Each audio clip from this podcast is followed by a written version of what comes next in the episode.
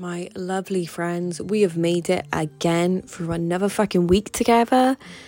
Oh, the last podcast that I'm going to publish for, record and then schedule for the week. Oh, it's always my favorite fucking time. No offense, I love you, but as you can tell, it's fucking hard. It's hard going. It's relentless. But I wouldn't have it any other way, because honestly, my personality, I feel like I always have a bit of struggle. Even when I was younger, like when I was in university and stuff, before this mindfulness and awareness, I used to be so much worse. I used to feel like emotionally numb, just completely switched off from myself.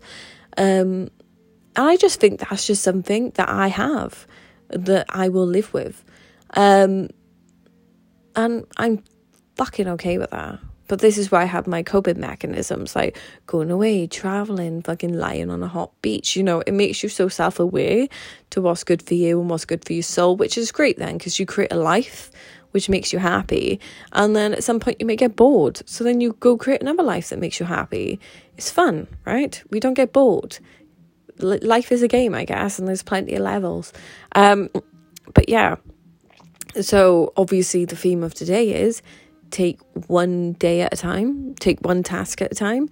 So I've finished recording these podcasts. I'm now going to go take my pre-workout, and then I'm going to focus on working out, and then rushing it to a point where then I need to get ready to... I got to get ready to then go meet some friends. But at least then I know when I come back, I don't have to worry about doing content. I do have to still do a YouTube video. But one thing at a time, putting all your effort in, powering through. There's always enough time in the day. You got to remember your timetable is there to help you, not for you to use as a tool to beat yourself the fuck up, okay? So do something today that gets you set up for the week. If you get anxiety about it, fucking stop that anxiety right now, act on it, and then you can enjoy the rest of your Sunday and then start the week afresh. So I hope it helps. Have an amazing day. See ya.